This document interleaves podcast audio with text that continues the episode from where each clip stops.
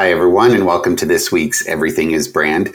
In the past, we've talked about purpose and organizations that are really looking at being good for their communities, good for their employees, but, but purpose can go even deeper. So today we want to talk about brand purpose, branding purpose, and the purpose of brands.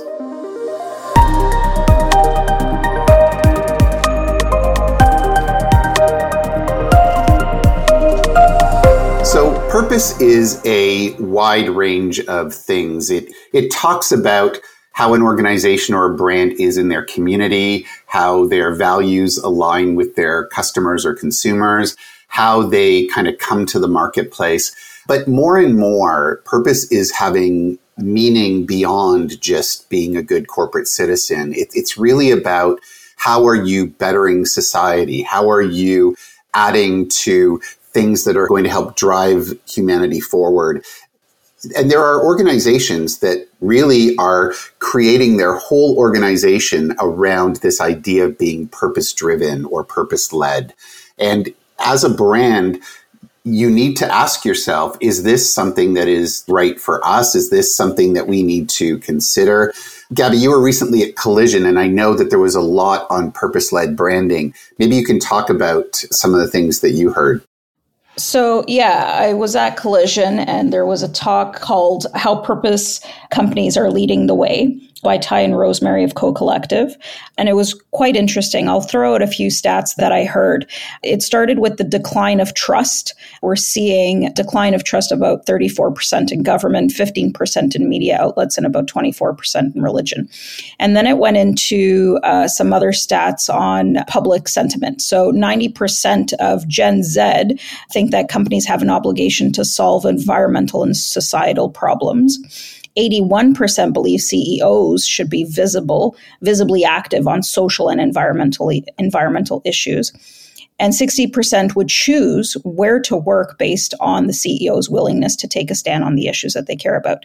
So I think that the numbers speak for themselves in terms of the fact that people are looking for more purpose led companies. On the financial side of things, then these numbers were quite shocking to me, at least. The fact that this conscious capitalism, purpose led businesses are becoming big businesses to the tune of 51 billion in 2020, 120 billion in 2021, and 50 trillion is projected over the next 20 years. So we're seeing people are spending their money where it makes sense on purpose led businesses. Now, I think the other thing that they had a few examples of companies that uh, are doing it. And I think the thing that surprised me the most were that these companies are going, they're reimagining the tried and true brands that have been in the market for years and years. Whether it is, you know, challenging Nike with a new running shoe, the company that they featured was Allbirds, where they look at sustainable materials for their running shoe that's not petroleum, et cetera, better for the environment, all of that sort of stuff. And they're getting traction and they're getting traction against the big, the big brands. Another one that was interesting to me was Genexa. Genexa went up against basically Tylenol on taking away the dyes and whatever from their medicine, etc. So no longer is this kind of, in my mind, a small startup company that's mom and pop, smaller. We're we're seeing larger companies tackle the big staid brands, and they are leading with purpose. And I think one of the things that that really points out, those stats are really intriguing and really compelling. And one of the things that it points out is that this is not some kind of fly by night trend that organizations need to kind of almost have a, a purpose committee and figure out how they're going to come out in social media with their purpose. It's really about looking at the DNA of your brand and of your organization and understanding how that DNA needs to change in order to have a more purpose driven or a more purpose led commitment out in the marketplace because I would imagine that authenticity in all of this is going to be such an important analytic and really something that people are going to be looking towards to determine which of these organizations is truly branding with purpose. I would add to that as well in terms of the authentic authenticity. I had taken some notes on that. That to me, that meaning and purpose, it's not just money anymore. I think in the past, we kind of looked at companies that had, let's say, 1% for the planet, all of those different programs where they give a percentage of their profits to an organization that they care about. And absolutely, that's great. But to me, that's something so small that doesn't signify a kind of purpose. That's not a greater meaning, a DNA for a brand. That's a small thing that they can do. But to me, it's about actually incorporating it in every way you're doing your business, not just handing money over to someone at the end of the day. It's what Uber did to the taxi industry. I mean, not not that Uber is a purpose-led business by any means. It solved a problem, and I think now we're seeing the evolution of that, but in a more purposeful way, completely getting reinvented. Yeah, and it's it's not purpose as a I don't know as a hot topic. It's purpose as a a part of who you actually are and, and a part of where you want to be going forward in the future. I find that sometimes some of these things can get really trendy and it's like, oh, you got to jump on the bandwagon and, and make sure that if you want to sell more product, you have to make sure that you get your purpose message out there. But I think that this feels very different than that. This feels much more like organizations are going to be held to task, that they are going to be asked the hard questions, and that people are going to kind of vote with their money, as we always say, around whether or not they're accomplishing the goals that they're setting out. I think it's also it comes down to organizations actually building it right into their business plan. You know, like uh, Sasha, you mentioned, uh, kind of in the past, it was like if one percent of your income or whatever it is, your budget to whatever causes, and that, that that would that would be enough. But I think that now everything is changing to the point where organizations really have to build this into their business plan. They have to figure out how to run their operations more efficiently. And even when it comes to, you know, creating products or developing services, anything like that, you know, it's actually an opportunity for them to create products or services that actually are less costly to them in a long run. Yes, of course, it, it requires some investment uh, upfront, but uh, over a longer period of time, it's less costly. And it's really an opportunity for them to change their marketing, their positioning. It's an opportunity, you know, and just kind of a, a simple example. If they, ha- if they have a product that requires packaging, reduce the amount of packaging that product requires and talk about it, right? So now it becomes an opportunity to market your product and you're doing something good at the same time right? So, so I think that it's really the matter of kind of repositioning your own thinking that this is not necessarily just a cost; it's also an opportunity for growth. Yeah, one of the things that you know a lot of organizations are up against, though, is that it's going to take a while to turn the ship around. Like if you look at the petroleum industry, the plastics industry, they're not I would imagine they're not eager for sustainability to take over things because it means the the rethinking or in some cases even the demise of their industry or or a much less much less of a stronghold in an industry that they've perhaps dominated for years and years. I mean, just taking the petroleum industry for example, the amount of things that petroleum is in is like so huge, including plastics.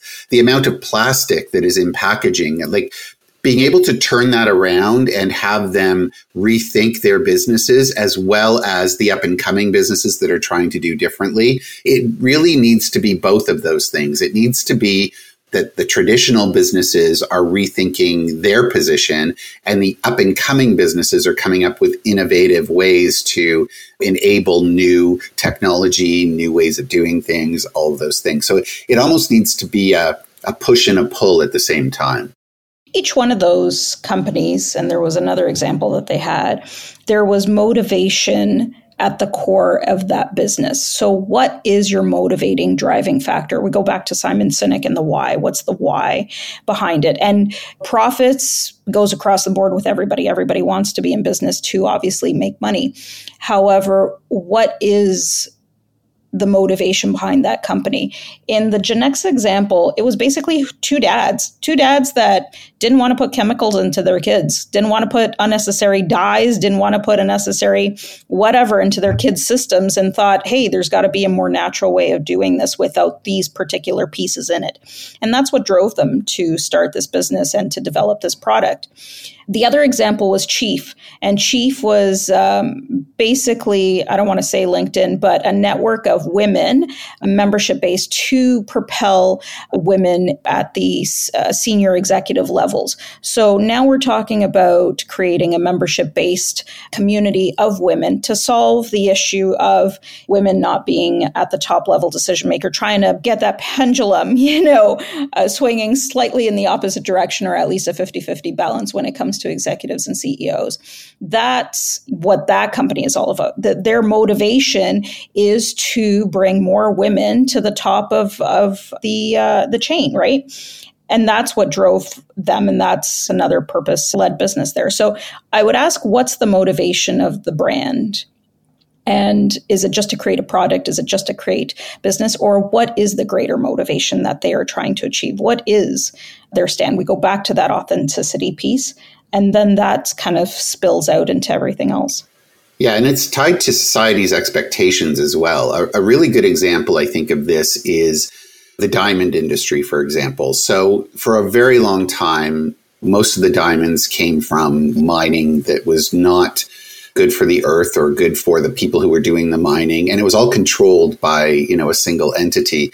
And to the point where this phrase blood diamonds was created and and more and more. Like if you look at a lot of folks who are looking for diamonds now the industry innovated and they came up with these lab grown diamonds that to the naked eye look exactly the same as a mined diamond and are created in pretty much the same way that the earth creates diamonds. And and for a lot of people you know because in the past we've had diamond substitutes like cubic zirconia and those kinds of things but with these lab grown diamonds, the innovation matched the expectation of what society was looking for. And I think when those two things happen, when you can take innovation and you can match it to society's expectations and what they're willing to accept, that's when you can really start to change the way things are going and build in this whole purpose driven thing. And I know in the wedding industry, lab grown diamonds are actually sought out by a lot of folks who are saying, you know what, I don't want a, a, diamond that's been mined from the earth. I don't want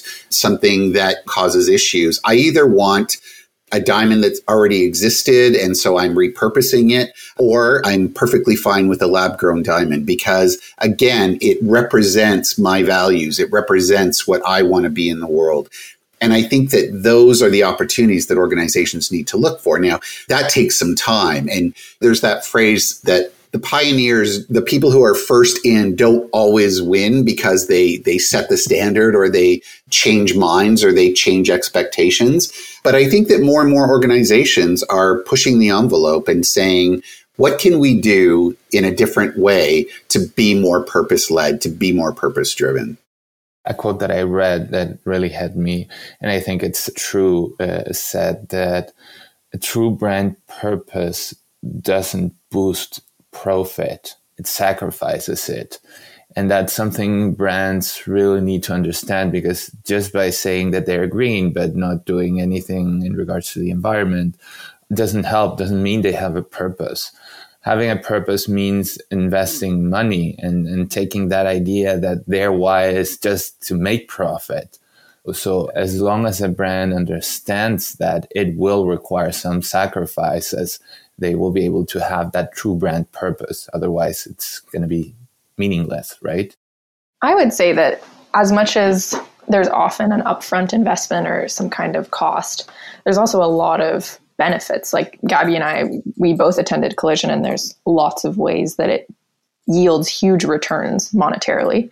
But I'd also say that that quote applies more directly to sustainability and those efforts because historically, if you're manufacturing something, creating a product more sustainably, it is always going to cost more than kind of the cheapest option. But I think to me, purpose led brands are much more broad than that. Sustainability is obviously a very important purpose in our world today, but to me, there's lots of other things that companies are working towards. Like Gabby gave the example of Chief, that's looking at equality. And I think there's lots of other purposes that are very important that are smaller and, and more niche. An example that I've found really interesting on social media lately is a dating app, we'll call it, called Thursday. It's based in the UK. And to them, their purpose is people are really lonely right now and they're not connecting with people, they're not meeting people. And they created a new solution where instead of people just scrolling through these apps endlessly, this platform it only opens on Thursdays and the idea is that there's local events in your area and it's only going to be singles going to them. So every Thursday in like cities across the world, singles show up at these particular bars organized by this platform. And to me, that's obviously not going to solve kind of climate change or anything, but it's just a group of people that are trying to make sure that people have connections, meet people organically, get out of kind of this hole that COVID has created in in people's social lives. So that's an example that to me, I think there's so many companies going out and doing things that it doesn't necessarily have a huge financial cost to them, but they're just genuinely leading with authenticity. They're trying to make something happen, approaching something differently than other companies out there. And at Collision, I, I heard another example of this Arcadia. It's a clean energy brand in the US. And they're looking at solar power, all of these great solutions that are more environmentally friendly. But to them, they're also reframing people's relationship with energy. So they're not just putting a solar p- panel on the roof and calling it a day. They're going out of their way to send emails to their customers that educate them about what exactly is coming from their energy, what is the impact, what does this look like? Because historically, they were saying you just get a bill every month, and that's all you know about your energy is how much you pay for it. And so for him, he's trying to reframe our idea of energy, our understanding of it, and even missions like that where you're actually educating consumers about the other options out there, I think is really important. And Sasha, wasn't he making it more accessible for people who had different energy requirements? Yeah, yeah, he was had lots of really interesting things to say about their approach. The example there was let's say you're in a condo, you don't have the opportunity to put a solar panel on your roof. And largely it's going to be someone who has access to quite a bit of cash to be able to purchase solar panels outright. So for him, you could go into Arcadia, you could pay a monthly fee, and you're essentially renting solar panels that are out in some field and off putting your energy use because you're not able to get clean energy into your condo directly. You're kind of sponsoring this solar energy elsewhere and off putting what you're using in your home. So he's making it more accessible. He's really educating his consumers about his energy and kind of reframing our idea of energy and our utility bill as only something negative. He's trying to showcase to people that there are positives here. Here's what that looks like. It's interesting because these words, innovation, diversity, accessibility, sustainability, they start to become buzzwords and they start to be included in corporate decks and speeches and all these things. But when you hear the examples of how people have interpreted them, it starts to become more real. I almost feel like when you use those words themselves, they become meaningless, but these examples really bring it home and they really, they really show how easy it is to come up with smaller ideas or smaller kind of pivots that allow you to test it out and, and try different things and consider things from a different angle or a different way. And it doesn't have to be about getting rid of blood diamonds or shutting down the petroleum industry. It can be these very smaller steps that allow organizations to figure out how they can be more purposeful in the world. So I, I will add this to it on top of the purpose led business also has trickle effects into employees, consumers, and companies. So I'll throw out a few more stats. From an employee perspective, purpose led companies attract about three times more the highest performing employees, not just any employee, but the higher performing employees. They have about 40% higher levels of retention in their businesses, and they're 30% higher in innovation. So, from an employee perspective, it even makes business sense especially right now as we're in the war of talent, these kind of things make a difference. In terms of consumers, they're about four to six more times more likely to purchase and to champion that purpose driven company again, we've all heard that. I own a Matt Nat bag. it's, you know, vegan leather. I love it. And when I got it, I was one of those that was like, you got to get a Matt Nat bag. And if we look at all the millennials, there's a lot of Matt Nat bags hanging around there.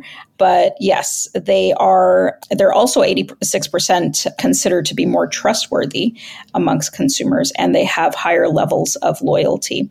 On the company side, on the financial front, they see on average about three times faster growth than their competitors, and they have about 175% surge in valuation over 12 months versus 70% of regular traditional companies. So on all those fronts, not only on the purpose side, but then we're looking at the employees, the consumers, and overall, it just makes business sense. Yeah, I think the most important message here is that purpose in business can be aligned. They can be aligned fully. And not only can they be aligned, it's actually an opportunity. I think that for a lot of organizations and a lot of brands, sometimes the idea of change or the idea of, you know, things moving forward feels like an expense. And organizations tend to look at these kinds of things as expenses. But more and more, it has to be something that is considered right from the very beginning. So whether you're a startup, I think most startups today are thinking about purpose. I think they're thinking about how do they better the current situation that we're in or or the situation going forward. I think for a lot of organizations that are very well established, it does require a level of change that might be in some cases disruptive to the organization. But again, with, with some of these examples, the ability to start smaller and build is right there in front of them. The opportunity to look at your industry in a different way or come at it from a different perspective or even using diversity to its full potential and hiring people that can bring new thinking and new ideas into your organization and really look at it from a neutral perspective that perhaps you might not have looked at it before. I think all of these things are opportunities for brands to say, okay, how can we figure out where we fit in this way going forward? How do we fit into purpose driven decisions? How do we fit into purpose led initiatives? how can we start small and build and grow? Or how can we blow things up and, and change it and take the opportunity that that might provide? I think what it comes down to is looking at what the expectations are. I said earlier that when the expectations of society and your ability to meet them in a way that they will accept. When those two things come together, that's when true innovation has the opportunity to take off. So looking for those opportunities is available to any brand, regardless of size. And I think that most importantly, more than anything, asking the questions that are going to lead you down the right road and then figuring out how it applies to you is the first step for any brand as they want to move into a more purposeful driven future or a purpose led direction for the future of the brand. So that's this edition of Everything is Brand. Join us next time for a new topic. And remember, everything is brand.